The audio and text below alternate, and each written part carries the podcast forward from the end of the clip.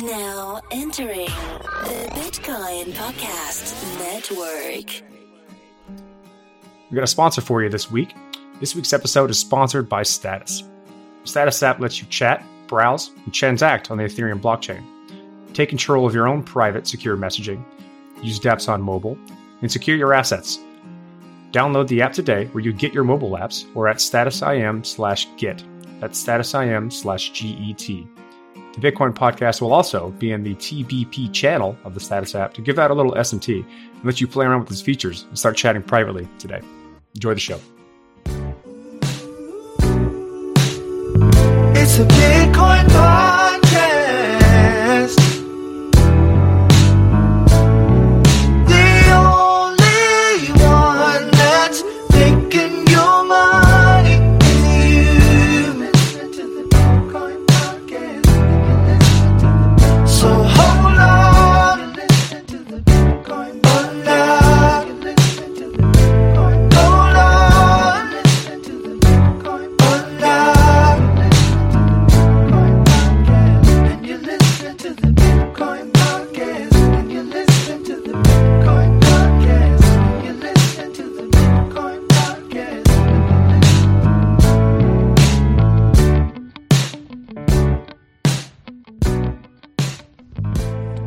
Everybody, uh, welcome to the Bitcoin Podcast. Cast, cast. I'm uh, yeah, this is episode 305. Uh, I'm the host that talks first, D. I am another host, Dr. Corey Petty. You're damn right. Uh, welcome to the show, guys. This is uh, this is an ex- this is gonna be an episode like you've never heard before. I promise you. Um, so, how's your week, Corey? Not bad. Um, kind of slow. Getting tired of being inside. Yeah. Uh, you getting yeah. a little, you getting a little bit of the quarantine cabin fever. Yeah, decided to start a new project where I uh, I'm going to redo my computer. Redo it like to that. do. Yeah, to do. turn it into like a system that can run uh, multiple operating systems at the same time. So a supercomputer?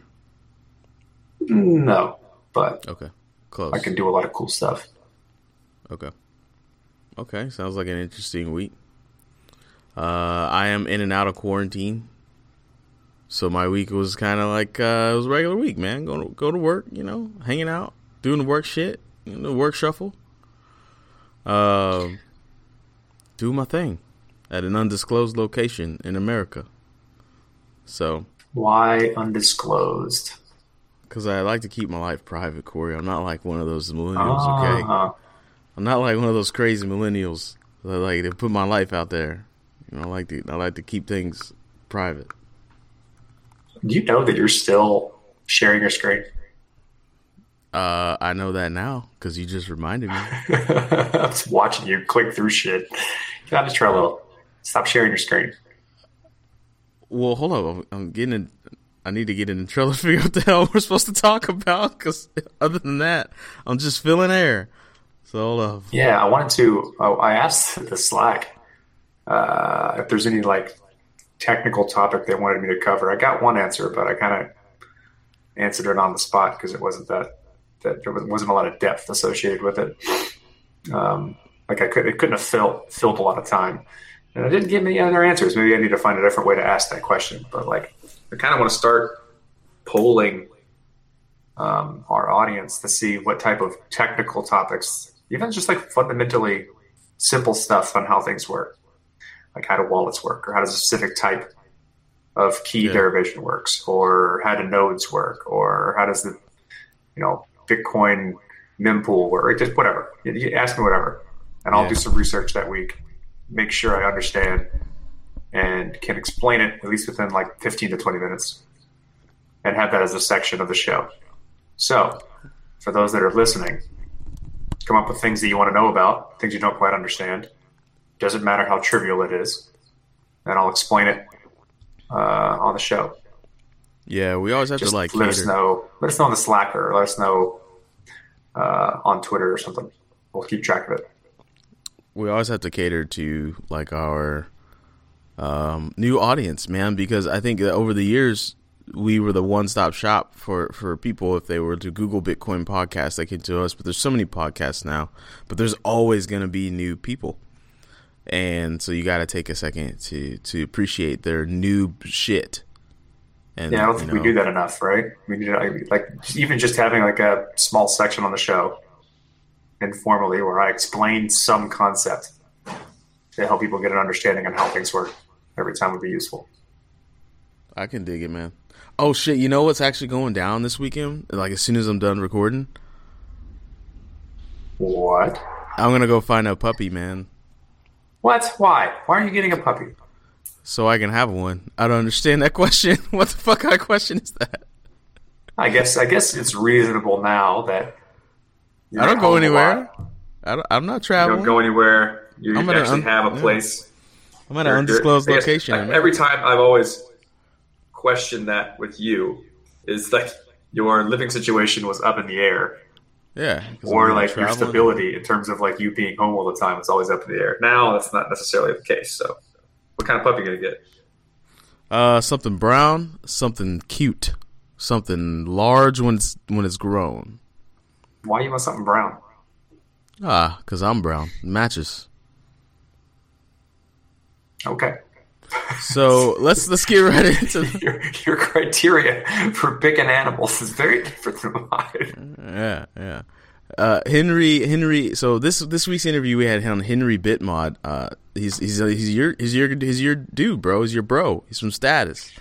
Yeah, uh, we have a, a, a, like a program called Status Ambassadors where it's mm-hmm. kind of like you don't work for status like as a core contributor. Um, it's kind of like the next concentric circle outside of the main um, developers. And it's like a, a group of, of, community members that have kind of been elevated a step forward and incentivized to kind of proselytize status. They're like kind of the fans and people who are interested who know more than the average Joe about how status works and what you can do and stuff. And we kind of um, directly cater to to them and incentivize them to help do community community based efforts. And so he's he's one of the leading ones I'd say, or one of the larger ones in the the ecosystem that helps us tremendously. So it was nice having him on. Mm. Okay. Well, we're gonna get into that bullshit, but what I what I uh, I said something in the Slack this week, and it is well, two things happened to me this week. Uh, I had an epiphany. Uh, after after five years doing this podcast, I figured out, you know, like what crypto means to me, and I love it. And then also, I also had a secondary epiphany, a sub epiphany, if you will. I'm pretty sure that's in the dictionary. Subepiphany? And a sub a subepiphany. It is actually a sub point of an epiphany. Uh, this is just science. You can look it up. And I am on I'm going closer to full tilt. Ether is better than Bitcoin. Ethereum is a better network than the Bitcoin network. So, I know what you're thinking. That's pretty far. That's that's, that's... Just let me know when I get to know. Um, D. By the way, audience, D has bought a soundboard, and so yep.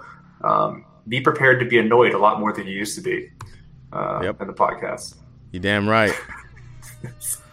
no longer is he playing sounds off of his phone into his microphone. He's it's, directly it's hooked it into his line, so you hear it. You hear the quality, just I'm a like professional now. I'm a. That's what you always wanted, audience, and that's what you're getting.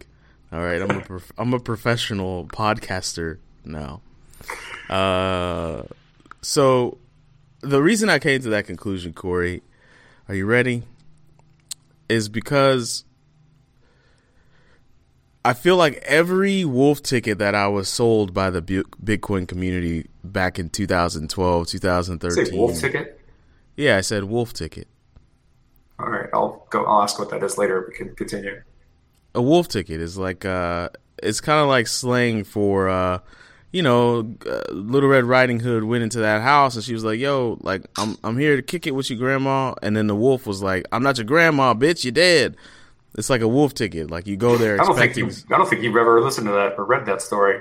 I, I actually, that's the actual original transcript or, or um. Anyways, I'm not your grandma, bitch. Uh, anyway, uh, so all the wolf tickets I was sold by the Bitcoin community back in the day of like decentralized communities, um, uh, being able to just handle the volume needed to become a global currency, to become a global anything. Um, the cool, like futuristic shit. Like I remember we had somebody on our podcast that wanted to have drones pay routers and and like all kinds of cool shit. And I feel like all that development and all that like um, intellectual capital has moved out of the Bitcoin community, and all that's left is some really smart, awesome people, but they're also really tribal. I don't know. Like I feel like there's no more. You know, like we were just three guys or just two guys. There's none. There's no more of that. seems like a lot more of that is is in the ether community, and um, business logic and and just really cool applications and actually having a community that is agreeable and amenable well, for the most part. Evan Van Ness is on the. He's starting to teeter. I don't know. Or maybe he's just trolling. Evan, Evan is great. He's a troller. He's trolls. He's a troller. He's he troll. He gets he gets trolled by Bitcoin people significantly, and so he trolls them back on Twitter. But well, in terms of no. Him as a human being, he's great, and what his and what his contribution is to the community. Yeah. Well, that was my subepiphany. I think I think Ethers has got it going on, and there's a lot of things that I think Bitcoin got right, but a lot of things that as time goes on, it's not going to be able to sustain in a way that makes it anything other than boring. Like so, Bitcoin is. Go ahead. I kind of agree with you on most of that, but like I'm not. I'm still not ready to throw Bitcoin out the window. I'm still reserving it judgment because we're so early. Like there's a lot of changes that are trying to be made within the Bitcoin ecosystem that drastically open it back up to innovation and bring developers back on and trying new things that aren't kind of the same old hat that we've been hearing for a long time. Like like you said earlier, like there were a bunch of different narratives in the beginning when we started on what you can do with Bitcoin and what's going to happen and what it's used for. And over time, um, as it kind of filled its bucket of available use, like it was was maxing out the capacity of the network, and nothing changed really. And there's been some there's been a few key innovations like SegWit and things built on top of SegWit that have helped with that capacity. Like nothing really changes, and so like because of that, you've limited the available things you can do on the network at the cost of I don't know stability uh, someone say something like that. But like because those use cases are no longer viable, the narratives along with those use cases are gone too, and they, and they went elsewhere. Mm-hmm. So they went to Ethereum for the time being.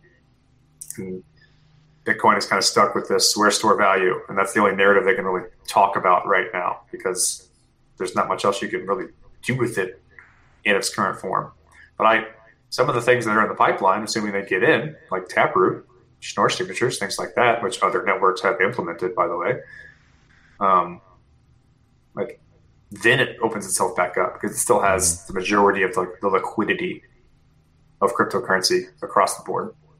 But like, I agree with the fact that Ethereum's just it does it all better, but there's still arguments to be made that it's more generalized. Like you can because you can do more stuff with it, it's not as secure. It's more room for error. But that's no reason to not use it. That's just that's just a stupid argument that people say when they don't have mm-hmm. anything else to say. Exactly. Because you so, can secure it. You can make secure things. Yeah. It's just more difficult. Yeah.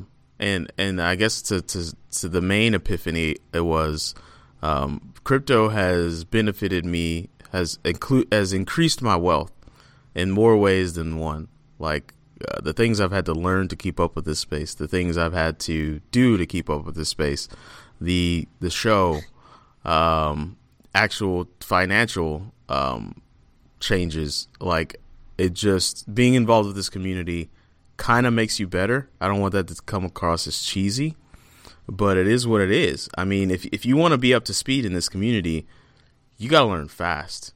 You got to learn real fast and you got to be amenable because there's so many people that probably have more knowledge than you in an area or less knowledge in an area. So you got to work with different types of people. You got to work with different culture. Like I'm pretty sure in status, you guys have so many people all over the planet. So you've got to kind of respect those boundaries. I think just being involved in crypto just generally makes you kind of kind of better. Like it just does. There's no. It's kind of a, a byproduct because uh, of how it's so integral. I think that depends on what like what part of the community you find yourself in. Like, there's really toxic parts that you can you can be succumbed to and not realize that there are really really other great parts to like better yourself.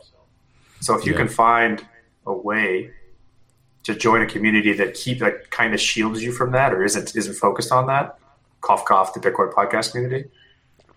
Yeah. Then we'll like, launch a bitch quick. We'll launch a fucker real quick if he's in this community talking some shit. then, uh, then it, it, it, can really benefit you. Like, uh, for instance, I guess if you're just working at status, this is something I've never experienced before. Um, in the process of trying to name features and items um, in the application, and like what like what we call things um, I came up with an idea that gave like a specific type of intuition on what the thing was used for or what that feature did and how the person should think about it, right? So like we have all these different technologies that we use inside cryptocurrency that involve like cryptography and like pieces of cryptography that average people don't understand. And so we have to name them things. For instance, like my whole argument on um, intuition around uh, what happens when you call uh, Bitcoin accounts wallets, right? Mm-hmm. And how you think about it, and like how it's not necessarily a very good intuition. So we had these arguments within status about kind of what we name things, and I thought I came up with a really good idea because it was good. It was a good idea and gave the right intuition in English.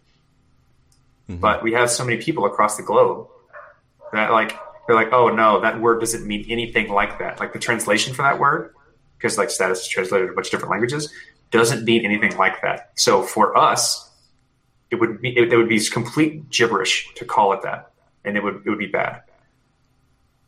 How'd you approach that argument? Like, I'm pretty sure it was a discussion. How'd you approach it? Were you brash or were you like? Did you? No, because like we need we need to name things that are useful to everyone who uses it. Like we're, we're not like you. Sh- it's a global technology. You can't be biased towards your own specific like social cluster and like the and like the cultures within it. Like you need to try and make sure this technology is useful to everyone who wants to use it. Mm-hmm. That's kind of the idea. And so when you name stubborn. things, they need to have the right intuition. And you definitely can't be stubborn when you're working with people. You definitely have to take into consideration that they may be right about something that you're not right about. And well, yeah, but also like in, in, in, a case like that, say for instance, just naming something and the, and the languages that go with it I don't know what you're about to do. You're smiling, giggling. Oh, no. you didn't hear that? No. You didn't hear this? No, I didn't hear that one. You need to set the output to the right one. You screwed it up. Oh damn! I messed it up. That means the audience is uh, probably hearing it. No oh, shit. No, audience damn can't it. hear it. If I can't hear it, audience can't hear it. I fucked it up. Damn it. Anyway, as he messes with the soundboard, like, there it is. yeah, Corey, you can't be so stubborn about your points. Oh you man, no, I didn't realize you set that one up. Of course you did. Damn. For those that don't know, I had a large argument about the words in that song, um, and I made fun of Dave because uh, I thought he said it incorrectly, and I, it was a long trailing joke on how stupid D was for saying the wrong words. When it turns out I was wrong. Um, I when I'm wrong. Anyway, but I, I, do I do see what you're getting at, and it's uh, it's it's kind of very appropriate for the the interview that we had, and that is like, what is a community? How are you building a community? What's it? Uh, how does it interact? What are the goals of the community? All these things seem like they're easy. It seems like they just organically emerge, but they don't. I think there's initial conditions that set out what a community behaves like, what it talks about, what it does, how it does it. Like I don't think it's as emergent as we think it is. It's kind of chaotic in a sense that like what emerges is heavily based upon your initial conditions. Like who's in it Mhm. and the rules that are set. And like from there things can evolve, but like based on that initial set of conditions makes a huge difference on what kind of what kind of grows. Like the people in our community and the Bitcoin podcast community are here because of the way we've conducted ourselves and the type of show we made from the very beginning. Mhm. Otherwise, like that's the only reason they're here because they're listening to us and they want to join the conversation. But like people who listened and didn't like what we were, which means they didn't really like agree with what we said or how we said it, they didn't join the community. So like we built a community that exists because we acted a certain way, and that's that's how that's how that's how things grow. Yeah. Yeah. Um it, it how so I guess what this boils into is like how pivotal is having a damn good community to crypto projects because that's what we really need to hone in on. Right? We need to hone in on Oh Jesus, that's like the number one thing you need. It's the only thing you need. Do you think I mean, it's, it's You you, you will not succeed, period, in a blockchain based project if you do not have a good community. If you don't have a strong community, It- period. Because it's it's the nature of how this stuff works. You have to have a group of people agreeing on something for the underlying native scarce asset to be worth anything or for, for it to be used. And that's done through having a strong community who agrees with what you're doing and wants and finds purpose in using it. We need power users. We need more power users. How did like how, how do you empower someone to be a power user? Like of stat. What's a power user for stat? What's a power user of the Bitcoin Podcast Network? Somebody that just listens all the time. It somebody that- contributes to the conversation inside Slack and Twitter, and and, and Okay. helps us do what we do by like talking with us, talking with people in the Slack, giving us like things that they think are interesting, asking questions. Like in my opinion, that's a power user. Is just someone active in the community. Okay, so if you want to be a Bitcoin Podcast uh, power user, you got to contribute. You got to be if you want to be the Ryu of Bitcoin Podcast Network and not the E Honda, you got to contribute. You got to talk. You got to give us talking points. You got to prognosticate with us. Maybe drink with us sometimes. We like to drink. Any, anybody that's been a part of the show, almost there's like I can think of maybe a few examples outside of this, but like anyone who is a part of our network, uh, the people we pay to do things, the people that contribute, the people that come on the show, like almost like 95% of them were just people who joined the conversation and contributed information and asked questions and just started participating. Like we we pull from our community in terms of making the podcast better. Okay, You know what I mean? Like I uh, we actively listen to the, the to like the people who say things and what they're interested in and so on and so forth, and we ask them questions when we don't know things because there's people in the community that are that know more stuff than us in specific areas. Yeah, I, I wish I talked more about Bitcoin stuff and crypto stuff, but sometimes I just get a little off topic in the uh, community there. So, um, okay. So now we, I want to go into the interview with Mr. Bitmod. I don't. I, I have a hard time believing that's his last name. I don't think it is too. I have a really hard time believing that. So You so know any hin- you know any Nigerians that have Bitmod as their last name or Bitmod? Well, I know some Decepticons that have the last name Bitmod. I think that's, that's where we go. Sorry, Henry. No offense. Uh, without further ado, here it is. Hey guys, welcome back to another episode of the Bitcoin Podcast. I'm your host today, Dr. Corey Petty, and D is not with us as he's hung up in meetings and couldn't make this particular interview. Today we got Henry with us. Henry, why don't you uh, let the audience know who you are, what you do, what you're about? Right. Um. So good evening, everyone. My name is Henry. I'm a Nigerian and a crypto enthusiast. So I am. I've been into cryptocurrencies for about two years now, going to three actually. I joined late 2017. So I started with um, just you know this small moderating jobs for different projects. Then I was working with ICO. So I've mostly been in the space as a community manager, community moderator, and all of that. I also write articles and host events, and I'm planning to start a podcast for the Nigerian community. So that's just what I do. How'd you get into crypto in the first place? Like, what what brought you to it, and like, how did you start finding finding jobs? Okay, um, so there was this um project. I'm not sure if you heard of it. Um, MMM. It started around um 2016, 2017. So I I knew someone that was into it, and he was also into MMM as well. And they did something that you could like pay Bitcoin and invest in. Although it was a Ponzi scheme then, so that was way ahead of Bitcoin, and he introduced it to me, and that was the first time I heard about cryptocurrencies. Then I started learning about it for me. So he has been in the he had been in the space for a year before I joined. Like that was before the bull market. So I joined when you know the prices started going started going crazy. That was when I decided to step into. What's it like? Like, what's the Nigerian scene look like? Especially like the Nigerian crypto scene. Like, is it? Like, can you give us a kind of a, an overview of like what people are talking about, what people are doing, um, like navigating um, the landscape?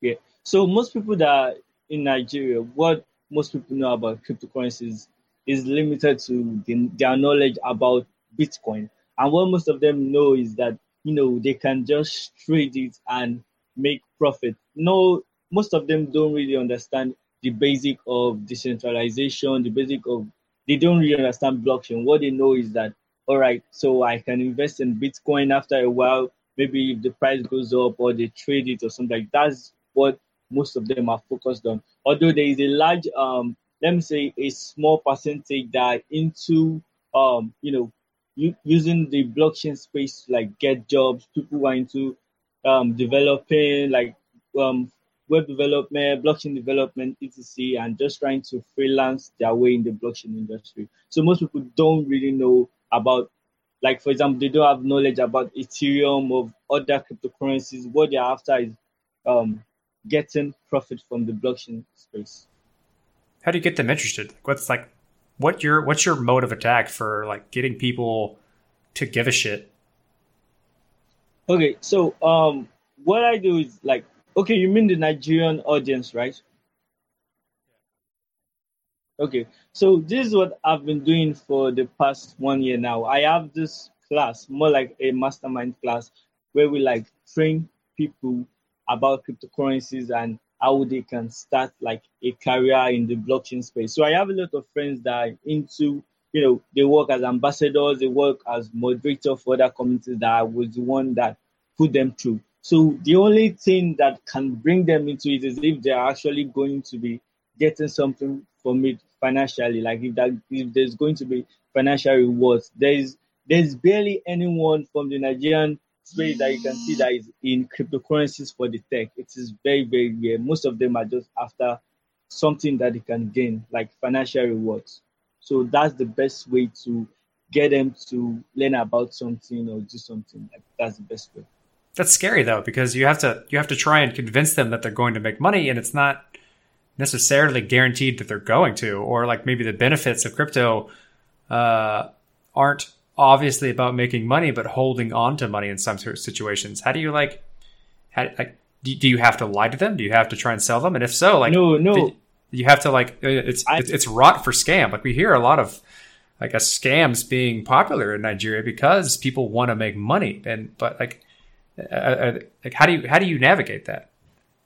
Yeah, that's true. Like when I do my classes, I usually tell them that all right, you can make um money from this, but it is not guaranteed. I tell them often that there's every chance that you could be in this, you could do so many things, and still you're not going to gain anything at all from it. And yeah, like you're right about the scam. Like there are so many people that get scammed. Even now, especially people who are into trading, people that trade peer to peer. That was why I got very, very interested in Teller because it would solve a very, very big issue for us. Yeah, because there are so many people that what they are learning is how to like buy and sell Bitcoin among themselves, and they usually get scammed every day. Like even till now, it still happens day every day. It happens daily. So like I usually tell them upfront that all right, you might join this and you might not really gain anything, but it's going to help you a lot. You are going to learn a lot. You're going to be exposed. You're going to meet new people and all of that. So that's what I try to sell them and tell them that that's what you're going to be gaining. While the financial reward is just like an extra and it is not really. Hey, you guys ever notice that you'll be having an in person conversation about flaming hot Cheetos or cats or something or, or emus, and you don't even own a cat? You might own an emu, but the next thing you know on Facebook, you start getting ads for cat litter, emu gates. It sucks. You should be paranoid. Big centralized tech companies make money from your data and they feed it back to you. You are the product. You're not buying anything, you're buying more of the things that you do. So, but guess what? Now you can take some control back with the Status Chat app. The Status app lets you chat, transact, and use Web3 dApps. Status is decentralized, so even the messaging runs on the encrypted Whisper protocol. Status is also crazy about privacy and security, so you know your data and your identity are safe. And if you want to verify that, they open source everything. They build so you can hack away at it yourself and find out why it's the most secure distributed chat app. If you couldn't tell, this is a sponsored content that Status wrote. They paid us to say the last few things, and this too. Status is transparent as a core principle, so they thought it would be right to tell you that. And it's meant to give me them exposure. Get you to go download their chat app from the App Store or status.im slash get. And also helps the Bitcoin Podcast Network keep running. So go try it out, download it, get set up, and find our public chat channel, hashtag TBP and we'll give out a few tokens to let you try out all the features. Just head to status.im slash get to get started. One last time, status.im slash git. I see. So uh, Andy has joined us, Andy Boyan. He's uh, helped out uh, the Bitcoin Podcast Network quite a bit with marketing efforts, and he also uh, works at Status in a marketing in a marketing endeavor. So this is actually quite a few people from Status, as I'm the CSO, and Henry is a Status ambassador. Reasonable that we all talk about kind of your perspective uh, in the Nigerian community about crypto, as well as like how you participate in Status as an ambassador. So Andy, Andy, what's up? Say what's up. Hey guys, how you doing? Sorry I popped in a little late, but I'm glad you could be here, Henry. And uh, yeah, I, I, wanted to to talk to you because I thought it would be really interesting just to hear from a different continent. We don't hear a lot in crypto uh, about Africa. We hear a little bit maybe about uh, BitPesa or um, uh, uh, some things like that. But um, just to he- hear about what's going on, I know the Nigerian tech scene is really uh, fantastic. There's great colleges and a lot of developers coming out of there. It's a, a, a booming time.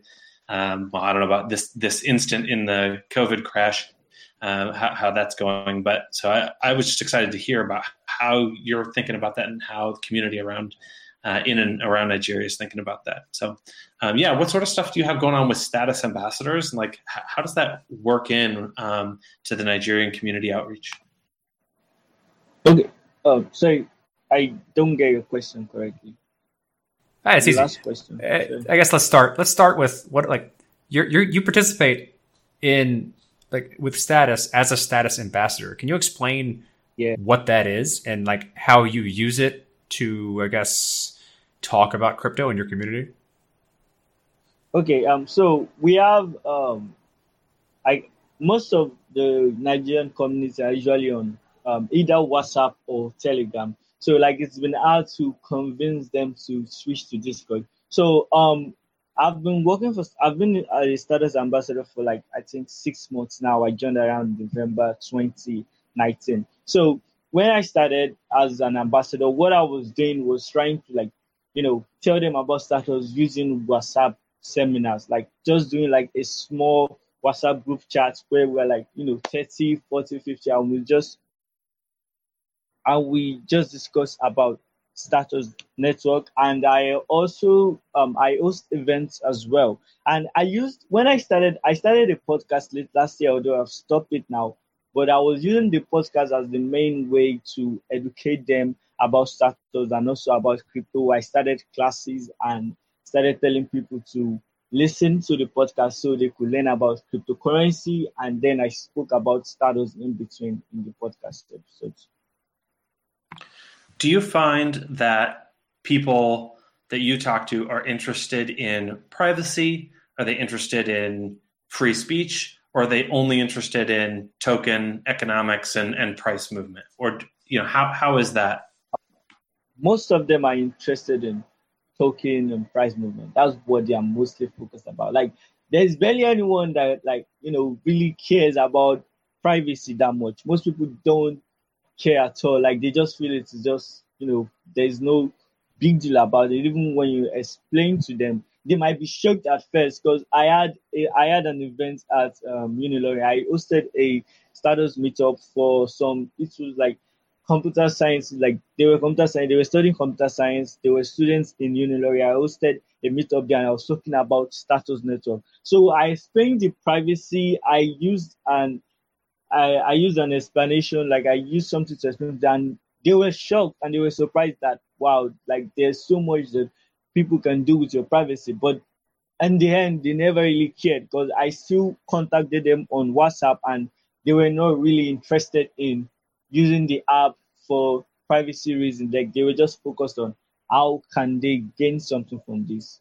That was their main focus. So like most people here don't really care about privacy that much do you think that's unique to Nigeria, or is that you think that's kind of a more broader thing? Because like most people are like, oh wow, I didn't realize security or privacy was such a thing, but I don't really give a shit. I just want to make money. Do you think that's unique to Nigeria, or do you think that's kind of just more broad?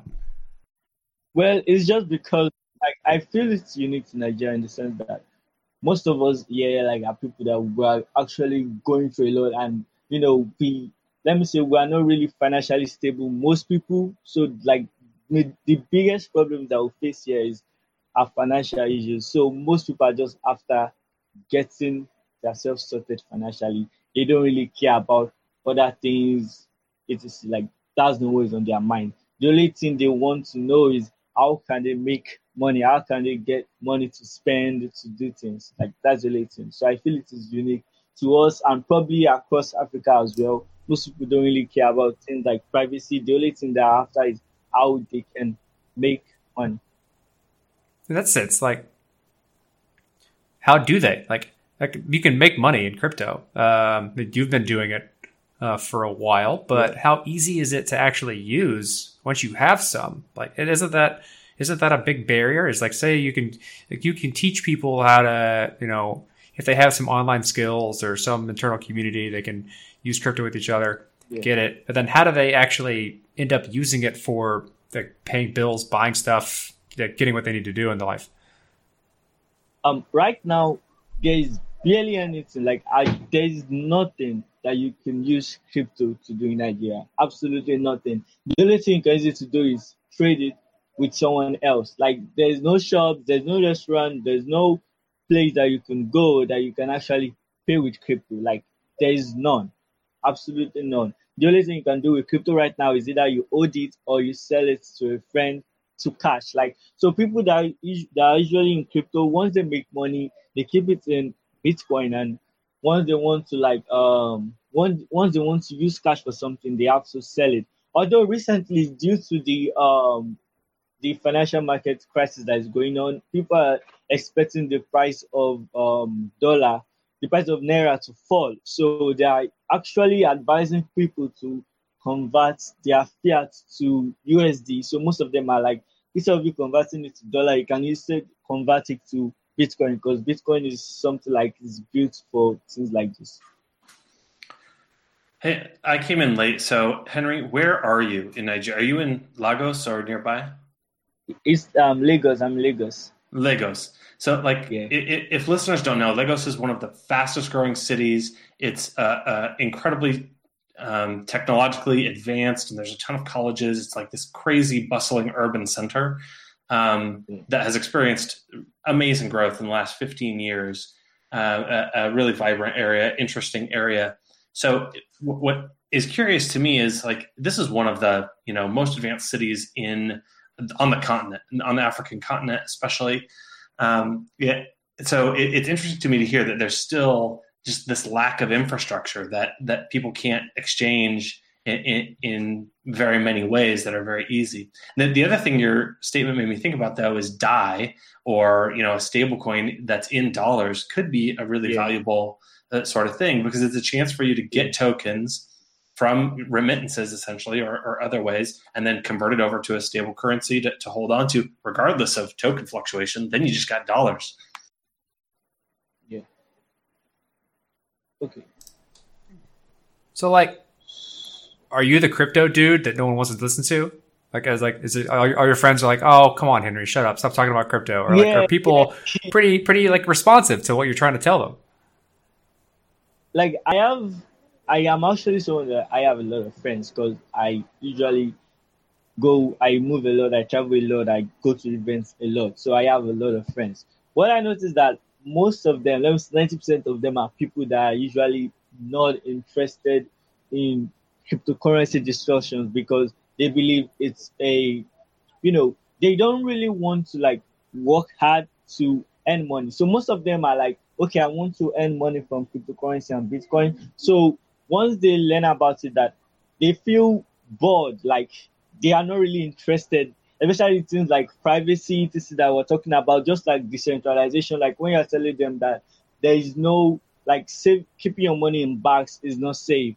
Like it's better when you're holding cryptocurrency. They're like, why do I have to do that? Like my money is saving back. That's what they actually believe. So most of them just believe it is just a boring old topic that means nothing. While there's a small percentage that are actually very, very interested in cryptocurrency discussions and they enjoy it. They have groups. We have a lot of groups that we discuss on there. But most people find it actually boring or shady. Like they just think it's some sort of fraud or something. Why don't they think it's shady? No, Go ahead, Andy.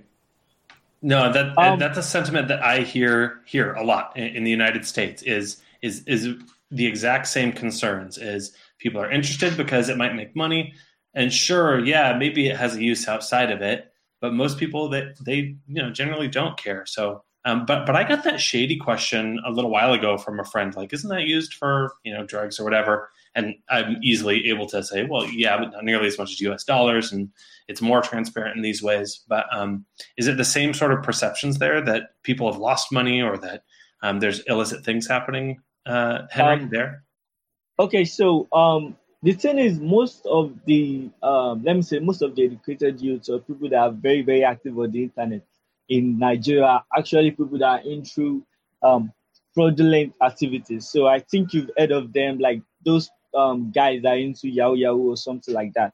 So most of the people that are actually educated, they are very good with tech, are people that are usually into these things. So what other people believe is that Bitcoin is also one of those things that they use for it. So that's why they just have this um, vision that all right, Bitcoin is also something shady because those guys are into defrauding people online and all of that, like using gift card, you know, chatting with people and pretending etc. So that's what they do. So that's why some people believe it is a fraud. Why and a, another percentage are people that have been, you know, defrauded before by on people that sell online, like people that pose as Bitcoin sellers and buyers, and then you just send them your Bitcoin, they just block you on WhatsApp, and your Bitcoins are gone, or you send them your cash, and your cash is gone, and they don't send you your BTC. So that's why most of most people believe it is it is shady or fraudulent.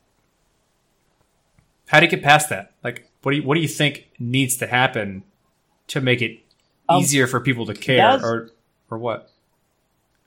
that's why I'm I am actually very very interested and anticipating the launch of Teller. Like it's going to play huge role because there are many people that the biggest problem they have is how can they buy Bitcoin? They are scared of getting defrauded and they just believe that well it is a scam.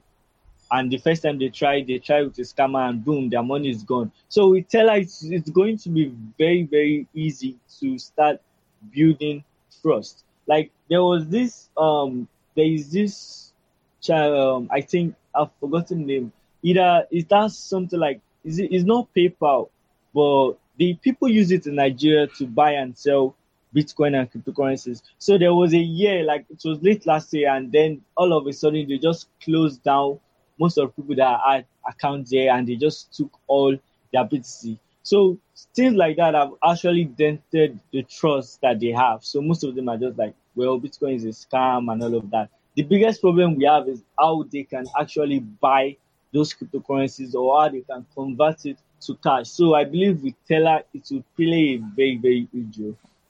So our audience is not familiar with what Teller is. Um, I'm, uh, I guess, uniquely position to describe that, considering I'm currently building the, uh, the security audit proposal, uh, request for proposals uh, for Teller. Teller is a status built um, decentralized Ethereum or decentralized Bitcoin. It's basically a way for people to um, find people in their local area who are willing to trade cryptocurrencies um, that doesn't rely on any central party um, or isn't run by any individual organization. So Status, as an organization, is building this and then getting a security audit for it, and then just a releasing it, releasing the like how to how to do it, and then we'll allow someone to kind of run it. I don't think we're going to actually run it ourselves, but it'll be available. So that's getting ready to uh, be launched in the very near future. But I guess I, I didn't personally realize that people are kind of waiting for this. I knew that it's difficult, especially in, in, in some areas around the world, to um, buy and sell crypto. But I didn't know people were necessarily waiting for this, and you didn't have other options. Like that's that, that kind of excites me, and and I want I want to be very clear here. Like from an outside perspective, we're all we all work at status, and we all kind of push their products. But I had no anticipation of talking about Teller or, or understanding that you were waiting for it before this, and I'm excited to hear that. Uh, I didn't even think anybody knew about it, to be honest. So like, it's it's pretty cool. Yeah. So, so yeah, like, how, yeah. One of, how did you how did you learn about it? Like, where did you learn about yeah. Teller? Um, it was when like I joined the ambassador program. Like I was just checking out the site and everything, trying to read up about the project. That was where I found it. That was Uh, one of the it's things kind that of hidden. got me interested. It's on the site. It's kind of hidden, and there's a there's a beta program that's uh, currently live. You can go play with it um, right now, uh, just to kind of get a sense for how it works. Like, uh, I guess I'd like to hear a little bit more about kind of. You spend a lot of time moderating different status channels within the application. One, thank you for that because um, when I say moderating, you basically answer questions, point people in the right direction, um, try and keep people from spamming certain channels or putting putting them putting their conversations to the right place. So like I like I can't thank the people who do that like like you enough because uh, it's it's difficult for me to spend too much time uh, doing that because I have to keep building stuff.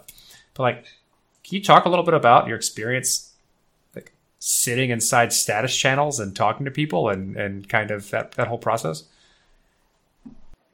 Okay, like it is actually very very fun. Like it's because I am someone that um I I am very I'm a texty type of person. Like I'm I don't really talk with people like that. I'm used to always being on my phone or my laptop typing and texting with others. So and it is usually fun asking questions and just helping people out with worries that they have. And also like what what makes it even funner fun is because of um the likes of I think Akatsu, um, Tidus, and also someone I think Paul Majestic Iceland Go. So it's usually very very fun interacting with them and just helping other answer queries. Like it's very very fun, and I'm used to it already. Like I've been doing this for like two three years now. How does that?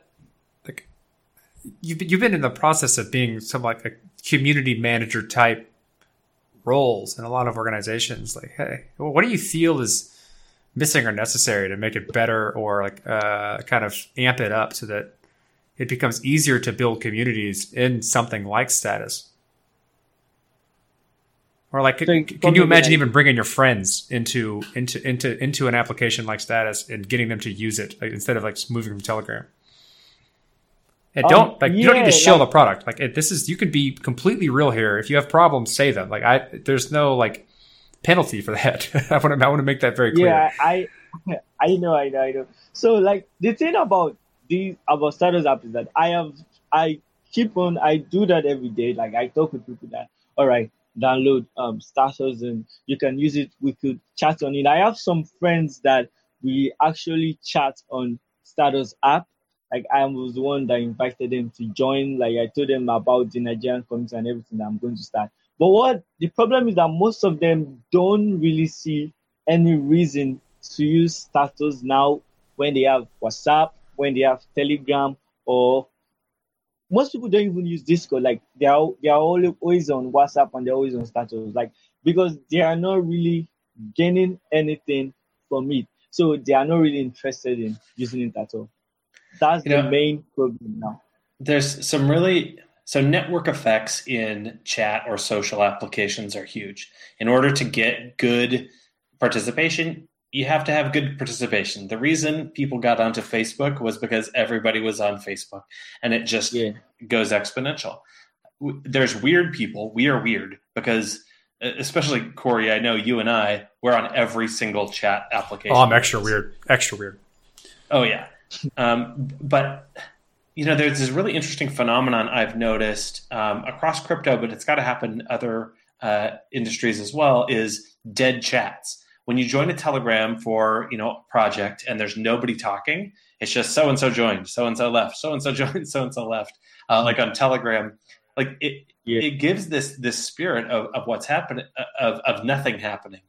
Uh, or there's this example I saw uh, came across a couple of weeks ago. Actually, it was before the crash. Um, a project that I follow. I think they do really good work. I have their token. Um, I'm excited about them.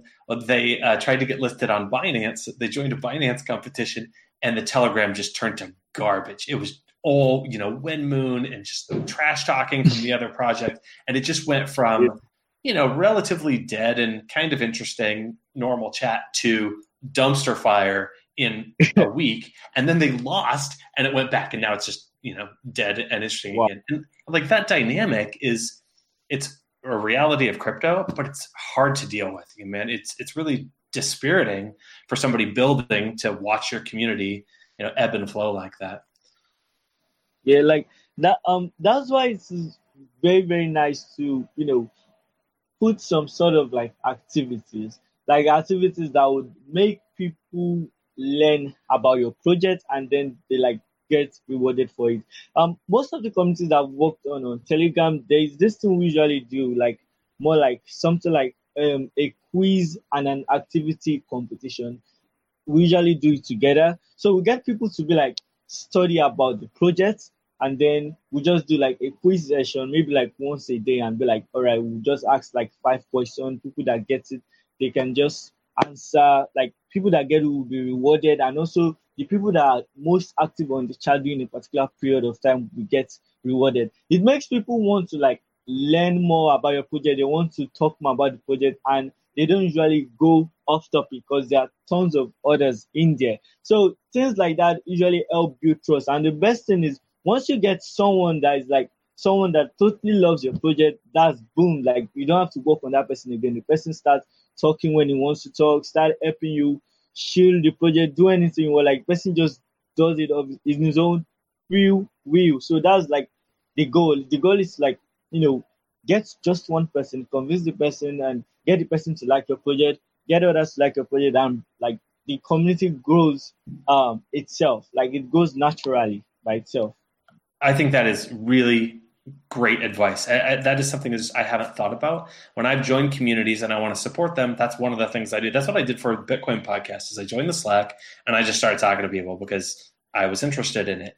But then it, when I've done that in other places, you, you and now that I'm thinking, like, do you notice that? Like, get just one person. If you get just one person that'll start having those conversations, then your community is off and running. There you go. You can kind of step back and ah, That's a really interesting idea. Well, it's it's hard. I mean, coming from uh, like my like if I put on my podcast hat here, um, like we we started the podcast a long time ago, and it took us a while to even get like a hundred downloads an episode, and we were really stoked when that happened.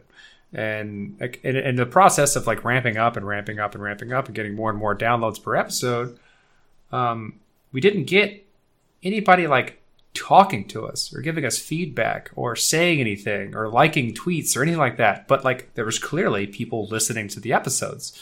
And, and it took a while before we started getting people to talk to us.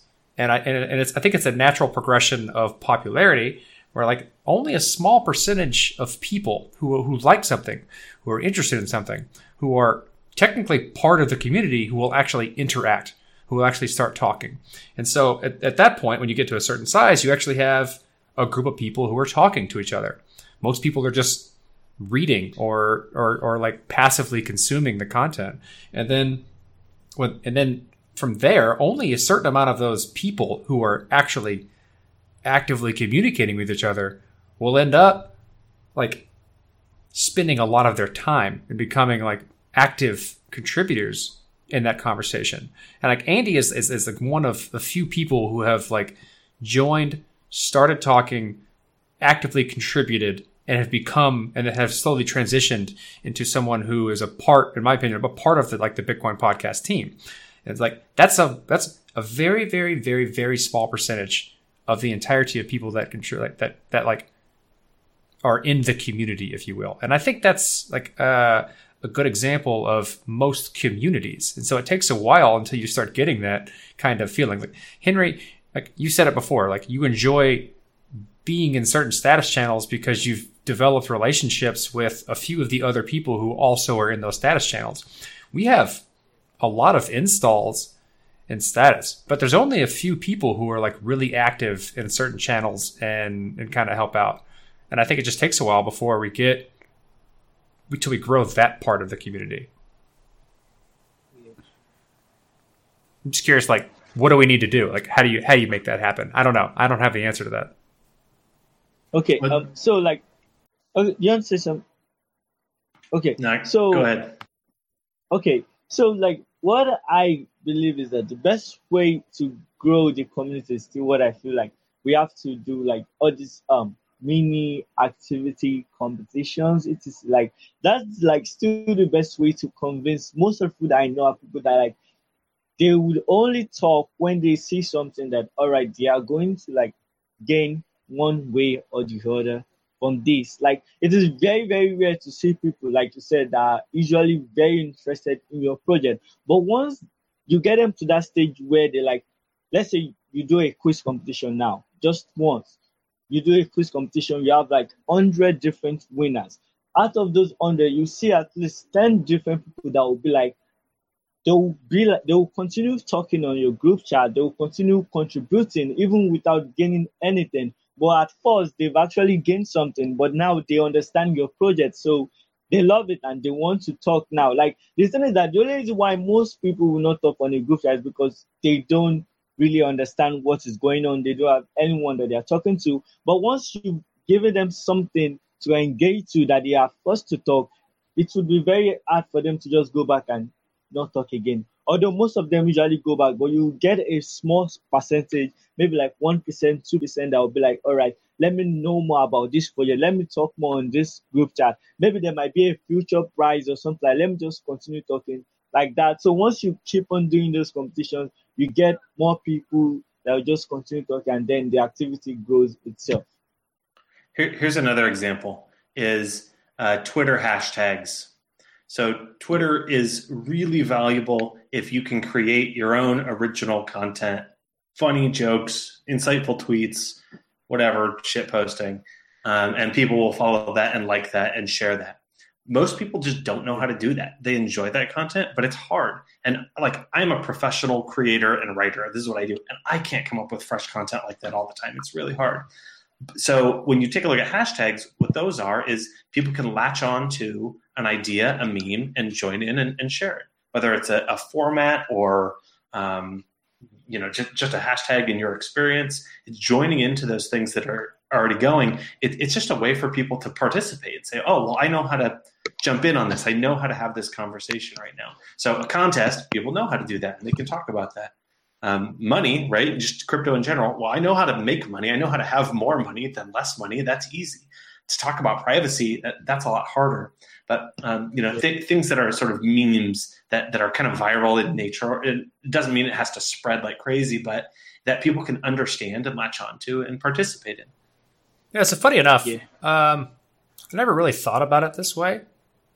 Um, but in a sense, public channels within status, the way they operate, are essentially hashtags. Right? It's it's you you can make anyone can make one. Anyone can start a conversation with a given topic just by just by like typing it out and going to that public room. Uh, and anyone else who types the same thing goes to the same public room and the conversation is there. And so you can latch on to conversations. That's that's all a public room is in in status is a unique amount of text that points you to a room that everyone has a conversation about. It's a topic. And so like I'm posting this message on this topic and that's and that topic is the name of the is the name of the room.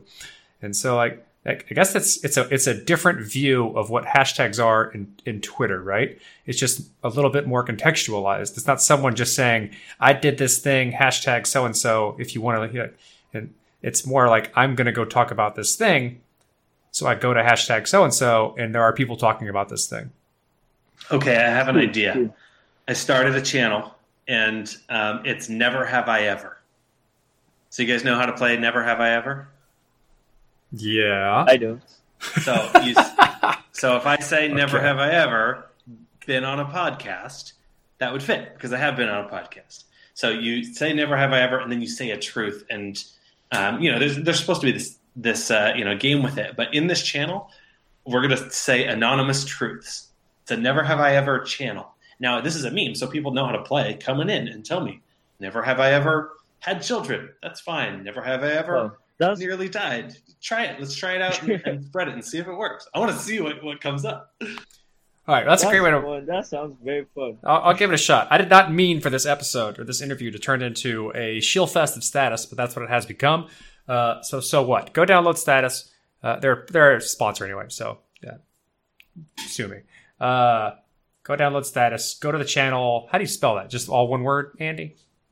Yeah, I did. Never have I ever. All one word, all lowercase. Okay. Never have I ever. All one word. Go to that channel. You'll at least find us three uh, trying to play a game within uh, the status application. Uh, Henry, thanks for coming on the show. Are there any are there any questions that you would have like liked me to ask that I didn't ask you? No, no, no, no, no. All right, man. Well, thanks thanks for coming on the show, and I like for my personal No self, I, I really do appreciate the uh, contribution you make to the status ecosystem and the help you do, um, and all the channels helping people figure out how things work, where to go, how to talk, uh, helping people understand what to do. So, like, I appreciate that, Okay. and uh, and yeah, cool. Thank you very much. And we're back. We're back. So, hope you enjoyed that interview with Mr. Bitmod. Uh, you can find him battling Optimus Prime on Saturdays uh, between the hours of 1 and 4 on PBS. So, um, you know, obviously, we don't. Community is, is big in, in crypto, especially because it's mostly small communities with very loud voices that start these uh, movements that become just kind of adopted in society, like Twitter, uh, Facebook, um, Reddit now. Like Reddit, Reddit is like very, very, very mainstream now. And I remember back when me you were in school, when you introduced me to Reddit, I was like, "Oh, this is pretty cool. It's funny." And it even it had even been around long before that. You know what I mean? Um, and now it just seems like like even my parents know about Reddit, which is weird. They're like, "Yeah, I was on Reddit," and I'm like, "Oh lord, oh lord." I think they like- made it easier. They made it easier to use on your mobile device. For the longest time, it was like really annoying to use. And started people started building applications that allowed it really made it really easy to use on their mobile device, which blew it up. Because like I never used it on my phone when I first started. I'm not even sure I was using it much, even using the internet much on my phone back then. It was just the front page of the internet. It's where you found, it's where you went to find stuff that people were posting on Facebook. Mm. Well, not to do a hard switch from community, but how, dude, how juicy does your portfolio look? Hashtag none of that shit matters to you. Don't try to sue us for shit. That our government has printed six trillion dollars in the last six weeks, and almost none of that has gone to regular people. Like, how juicy does does your crypto investment look? That governments around the from, world. How did you get from Reddit to that? Because man, sometimes I make hard left turns, bro. You gotta hold that on. was a hard left. You gotta- I was. I you you lost me in that one. You gotta hold on, bro. You gotta oh, hold on because Christ. sometimes, sometimes we're going, doing? sometimes we're going straight and then we go hard left, That was the, right. that was the quantum leap of conversation. hard left. You find you now found yourself in a totally different conversation. All right. So one, the U.S. government is doing a lot of shitty shit, and it's not looking well. All governments like around the world are failing. So when you take that into consideration, oh, there it is. Did that come through that time? Yes, it did. Uh, that's what they're doing, bro, on a, on a weekly basis. And so it tells me that like all these slow developments going on in crypto, and then you see stuff like like last week. I, I really hope we land this guy. He he he he tweeted like a series of graphs about the value transfer going on with stablecoins, and I don't really like stablecoins to tell you the truth. Um, but at the end of the day, um, at least they're trying to use crypto and they're using it well if you look at the user base of stablecoins. So and all these stablecoins are built on ether. Right? So uh, correct me if I'm wrong part. here. For the, except for DAI, you know, DAI is different. Tether. That's still beat Dai is built on Ether. Dai is built Tether's on its Ether. own thing. But um, Tether is a stable coin that is not built he- on Ether. He was specifically talking Kind about of. I think the ether based stable coins. But um you know, and soon all the stable coins put together will be doing more value transfer than Bitcoin. Uh which is, you know, that's a new thing. That'll be a new chapter. And it correct me if I'm wrong, but if a bank is to build a stable coin, they first have to buy ether, right? If they're gonna build, if they're again? gonna, if they're gonna build an Ethereum based stablecoin, they first have to buy Ether.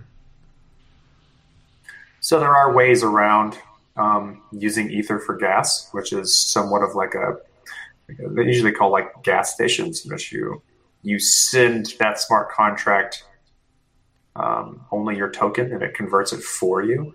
So you're kind of delegating the gas purchase. And there's going to be future future methods of abstracting or using uh, any token to pay for gas. So, like uh, for those that don't know, any type of transaction that is done on the Ethereum network uses Ether as gas. So there's a conversion between Ether, which is the native token of Ethereum, um, into gas, which is what is consumed when um, computing transactions on the network.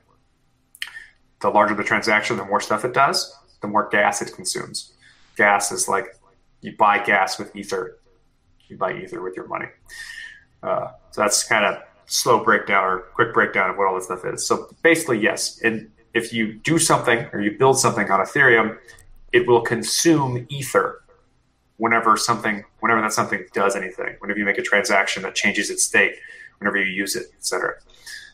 But uh, there are some ways around it. It'll get better, but for the time being, yeah, you need you need Ether. So, if a stable coin is to be a bed, a flower bed, if you will, of high volume exchanges, high volume exchanges between Bitcoin and Ether, Ether and status, Ether and this, Bitcoin and that, then each one of those transactions has to use a small amount of Ether. Yep. Boom. The future is now. Let's retire, bro. Me, let's retire. let's just retire right now. Fuck it. I can't retire right now. I got I got to feed my future kid. Oh shit, that's right. Damn, my bad, bro. My bad. No, I can't retire either. I got some. I got to work sometimes. I thought I was close, man. In 2017, I was like, bro, I ordered five Hawaiian shirts. I was like, I'm ready for it. This is it. but anyways, um, okay. So I say that to bring it all the way back to the beginning of the episode and why I'm starting to go full tilt ether is that all the things that I thought were going to happen on top of Bitcoin are actually happening on top of ether. Even Bitcoin is happening on top of ether. For now. Right? Oh, until you're talking about until it moves to proof of stake. No, we don't know. We don't. We don't know. Like, I'm still not willing to say what is going to be the thing that works in the future. We've had a shift of developers from you're, Bitcoin to Ethereum, and a lot of people building on Ethereum because that's what works now. That does not mean it's going to work later. you're a scientist, bro. That's that's that's that's what you do. You take that objective path. You're hard etched in it. It's in your soul. It's in your spirit. I ain't It's no the only way to be confident in the things that you say. If you're a You, scientist, you can you can have educated guesses if you if you have a reasonable amount, amount of evidence to say like this is going to happen within this time frame. In, in a five year time frame, no one has a reasonable thing to say. That's like in a high confidence interval. No one can say anything with an incredibly high confidence and be right that something is going to happen in the Bitcoin space or blockchain space in five years. We just don't know. It's too volatile. The technology is moving too fast, and so many things can happen in that interim time for us to make hard, hard, hard bets in terms of where to allocate all your money or what's going to happen. It's all Mhm. still like based on so many things that are up in the air. And so if you say that Ethereum is the only thing that's going to exist in five years and everything else is going to die, you're stupid. If you say same thing for Bitcoin, you're stupid. They will exist more than likely, and there will be value in them. But like the relative distribution of value across all blockchains, that's really hard to point out at this time. I'm willing to be stupid. All right. This is what I'm. This is, here it is. No, here it is. Wait, here we go. Here it is. It's coming. There, it- there we go. All right, so this is what I think. I think that I'm gonna put on my. I need a noise for when I put on my Negrodamus hat, and I might. I probably should stop saying Negrodamus because it's racially insensitive. But you know, there's a gray area there, or should I say a brown area? This fucking guy. All right, so so anyways, uh, I think Bitcoin is gonna be the boring we need it to be, and by that I mean this enormous silo of wealth is start to go and start leaking out of the OTC market that is obviously vibrant because no one talks about it, and then Bitcoin's value is going to slowly creep towards that all-time high back in 2017. It's not going to be overnight like it used to be, but it's going to be several chunks, just enough for the greater public not to notice, and then all of a sudden it's like, oh shit, Bitcoin's a thing again. I'm saying from now until 2025, we're going to see Bitcoin slowly creep up to 25, 30,000 dollars per Bitcoin. It's going to be dope but it's boring, right? Nobody look. I got a five dollar bill right here, Corey. And the way we used to run the show is we would get like we would look at like this corner here, this code, this MK two six four four three six nine, and we would pick it apart. And we would say like, "This is so fucking fascinating." This code. Nobody does that shit. Nobody cares about how this shit works. So Bitcoin's going to be the boring that we need, and what I mean by that is going to start to actually function like some sort of reserve value of wealth for the globe to start to use for reference points, right? Because right now Bitcoin is not a reference point because it's so volatile. It's just an investment. It's just a volatile investment. But in the next five years, it's going to start to move away from that and start to show some stability because it's boring. I'm gonna go ahead and I'm gonna go ahead and disagree with you. In five Okay. years, you're percent. I don't think I don't think it'll do that. I think it'll be around. It'll be useful for a few things, but not that much. It won't be. It won't be the global reference point. Not global reference. What do you What do you mean when you say global reference point? Uh, what did you mean when you said it? I'm talking about like the value, like how things are measured against the dollar. Yeah, it's not going to be that. Why that? Why you say? I don't think it's going to be that important. I But think why? something else will take that place. Why Bitcoin? Because people use Bitcoin right now. Well, yeah, a lot of people use it, but a lot of people use. I think there'll be something that does the same job but does it better. Bitcoin will be, in my opinion, eventually. How I how I perceive this to happen is that Bitcoin will- become a novelty cryptocurrency. As you should have it because it was the first and it's cool and it's it's and it's novel to have, but in terms of actual like use, it'll continue to lose all of its its kind of value in becoming the like de facto standard or Sure, gateway to Ethereum it'll be digital gold. or sorry to, to, to crypto. No, It'll be it won't even be that. That's still a, a heavy use case. Gold is a heavy use case. That's that's a store. That's the storage of value narrative. That's all it is. Gold is Park not your park your money here is what it is. Gold- What storage of value says. Exactly. You Then know, well, it's not going to be that.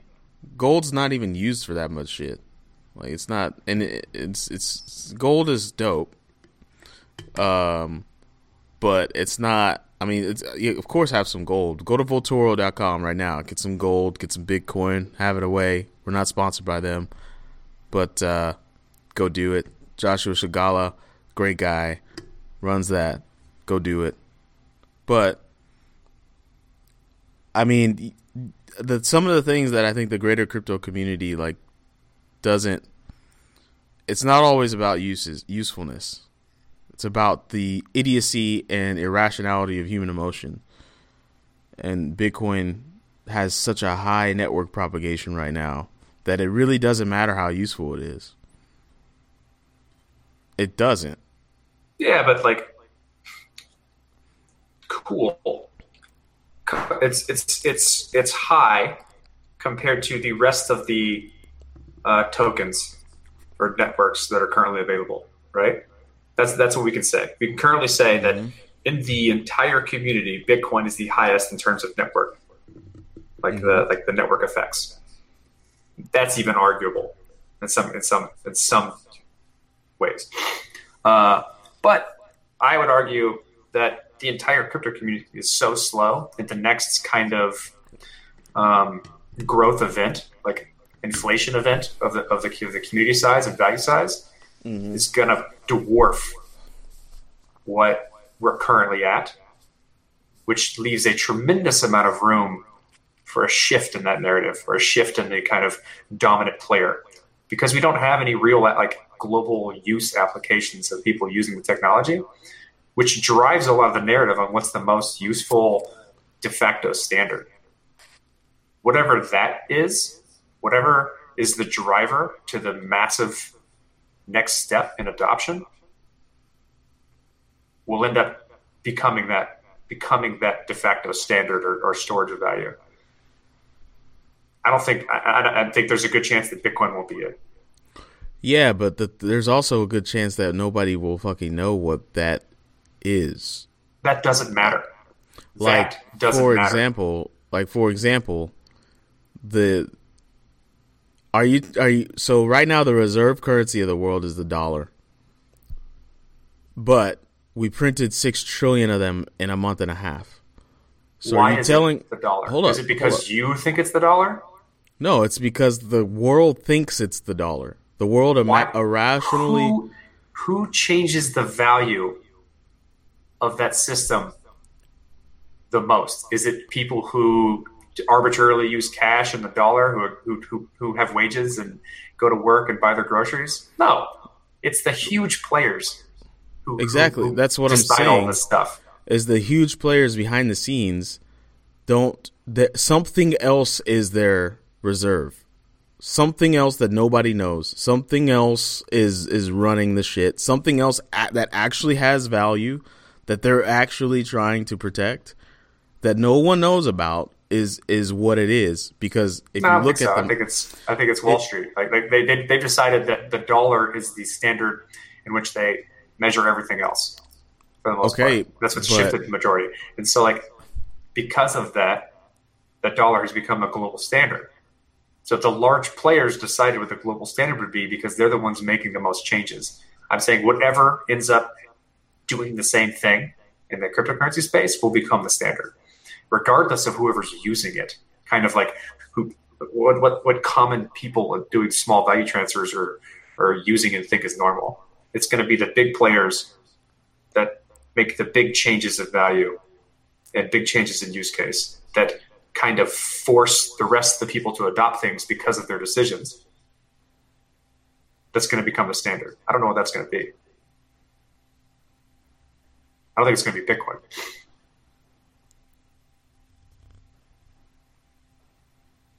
Well, nevertheless, Bitcoin's going to continue to grow in value. Supply's going down, demand staying the same. If that's true, yeah, value should go up.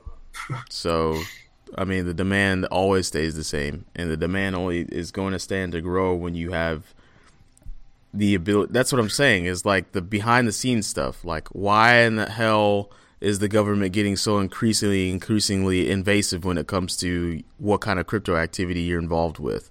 Why in the hell do we start seeing more apps very uh, naively and almost predatorily offering the ability to exchange Bitcoin and buy Bitcoin and hold Bitcoin, like Robinhood.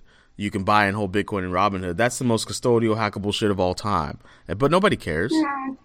Not all Nobody- time. I've, I've seen some. I've seen some jank exchanges. Robinhood is pretty high up there in terms of quality. Well, what? well, okay, maybe Robinhood was a false call out, but what I'm saying is, is that Robinhood is making it's almost it's for for us that have been to, to from the beginning. It's almost predatory how much money they're making off of their little exchange in their phone, like the the fees, right? Like oh, why? Yeah. Well, it's against kind of the whole i- ideology of what this stuff is. Like, like businesses got to make money, man. Eh, but exactly, like nobody cares, right? You'll pay the fee because you don't care. You just want the Bitcoin. It's irrational, and that's what I'm talking about. So as that keeps happening, the people with the money that you just talked about already have fucking mountains of Bitcoin. They have fucking mountains of Bitcoin, and they're just gonna start leeching fees. They're gonna start leeching this shit over people that weren't moving fast enough. And Bitcoin's value is gonna their value is now locked, and it's gonna grow and grow and grow. We're gonna start to see banks offering Bitcoin. Well, did you did your computer just break? Nothing. You're good. You're good. We're Sorry. gonna we're gonna start to see banks offering Bitcoin.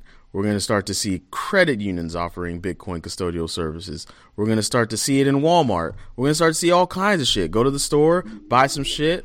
Like, hey, you want to buy a Bitcoin gift card? Or what I'm saying is, is the supply is now owned by the people that want to make money off of it the market makers. So they're going to now decide that this market goes this way. Now they're holding a giant mountain of Bitcoin. They're not just going to let it fucking dissipate. Nah, they're going to make you make money off your inventory, homie.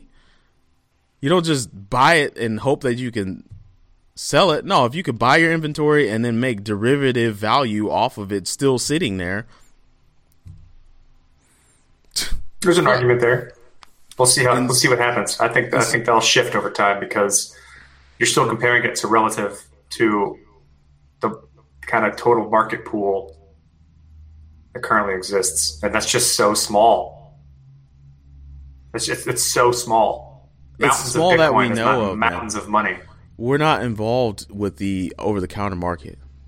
We there's no we don't have pockets that deep. We don't know how we don't know how big it is.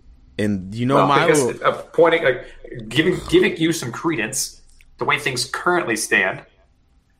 Um, if you listen back to that to the interview we had uh, about the darknet markets, like Bitcoin is the one that's mostly being used by uh, allegedly late nation states to move money around, Mhm. which is which which is the big player. That's the big player use, right?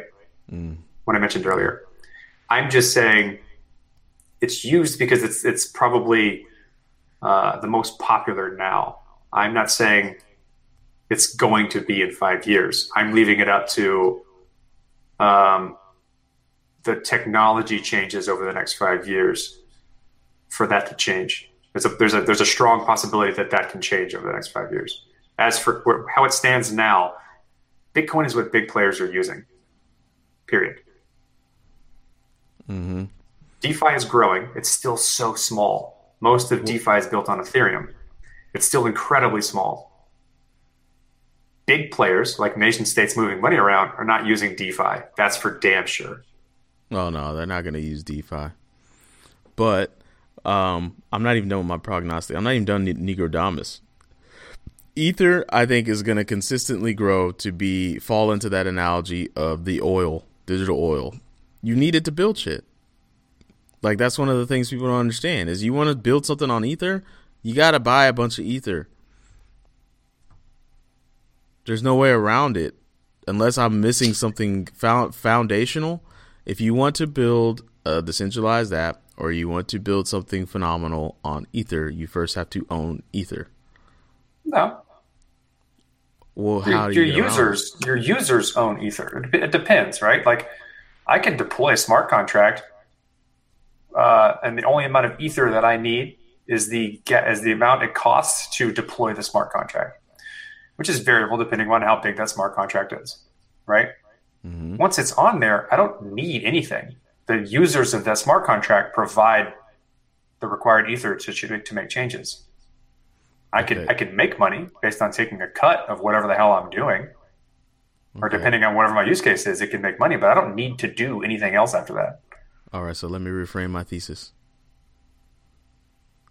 In order to build something on Ether, you first need a nominal amount of Ether to start it.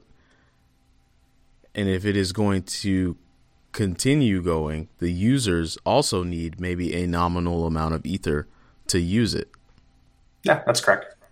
So at the end of the In day, in some way, shape, or form, yes, that's true. There is an epsilon defined as nominal amount of Ether. Yeah, but think about that, right? That's nominal. That's just you. It's, it's gas, like you said, or oil, or whatever you want to call it. But like, if you look at something like Maker and Dai, that pulls a lot of the um, associated value outside of Ether. So like va- like value accrual in terms of the actual function isn't trapped in Ethereum in that instance. It's actually trapped in the in the layer above with Maker. And so hmm. what ends up happening is that function pulls a lot of value capture away from the base layer, which is Ethereum, into the one above it. And the more you build stuff like that, the the more you extract the value of the underlying asset ether and pull it into whatever the function is. So like a lot of the earlier kind of uh, like financial models for blockchain systems, like they, I think they tend to call them fat protocols, gave a lot of value to the underlying asset because that's where they thought value was being captured whenever you built something on top. That's not 100% the case anymore. And so like it could stand to reason that like the more we build things like Maker and DeFi and other stuff where the value is captured in the application, like kind of the way current applications are now today, the less valuable Ether is. It's just going to have some type of um, base value that's required to secure the network and reasonable to pay for the computation being done. But there's not like that you minimize the like speculation value of that asset and move it somewhere mm-hmm. else. I don't think Bitcoin has scenarios like this.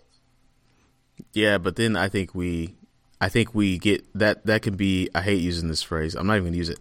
That can be troublesome because we begin to build build the very same hierarchy that we have now with these data silos like in your talk. Like in, in like in your talk, like if everything is captured in one layer, then that layer is going to be the server layer or whatever the fuck that everyone has but to the way things are like fundamentally built in this ecosystem, you you make it more difficult to do that, or you will always at least have the option to opt out. You don't have to use it. You can use something else. Mm-hmm. You can like at this, but the way all these things are built, at least as it stands today, if you don't like the way a certain application is doing something, you can just directly use the layer below it and still get the same thing done with a little more work. And so, like mm-hmm. right, like with a lot of the stuff on the traditional internet or traditional finance, you can't do that. You're forced to use whatever the application makes you do. So you can't opt out and go somewhere else underneath. At least you're like much more constrained to do that. Mm-hmm. And so yeah, you can build centralized stuff or like more constrained stuff using this model, but if you don't like it, just, just don't use it. Use something else that does the same thing the way you want it to. That's I think the main ethos behind all like how all this stuff is built is like do whatever you want. If someone doesn't like that, they'll just not use it and do that same thing somewhat some way else. Okay. That's the way I kind of view it. If that makes any, that doesn't make sense, audience, tweet me or come on the Slack and tell me. And it just doesn't. It. I don't think it make talking for the audience because I'm that fucking brazen. You damn right. Is that it doesn't make much sense because we're behaviorally groomed for it not to make sense. I will. I hope this. I hope it changes that too. I hope we can start to kind of push up against that. I hope so too. I really hope everybody just starts using crypto. So every day I wake up in the morning, it feels like this. Okay, button's not working. So much for soundboards, right? So much needs to work on a soundboard. Is it gonna work? Work. Boom, boom, boom. There we go. You know what that drum? You know what that is, Corey. I see it smirk. I don't actually. I don't know use that. You don't know. I know what, what it is because you told me. I know what it is because you told me, but I don't. I've never heard it. Get the fuck out of here! Everybody knows what that noise is. I'm not Play even. again.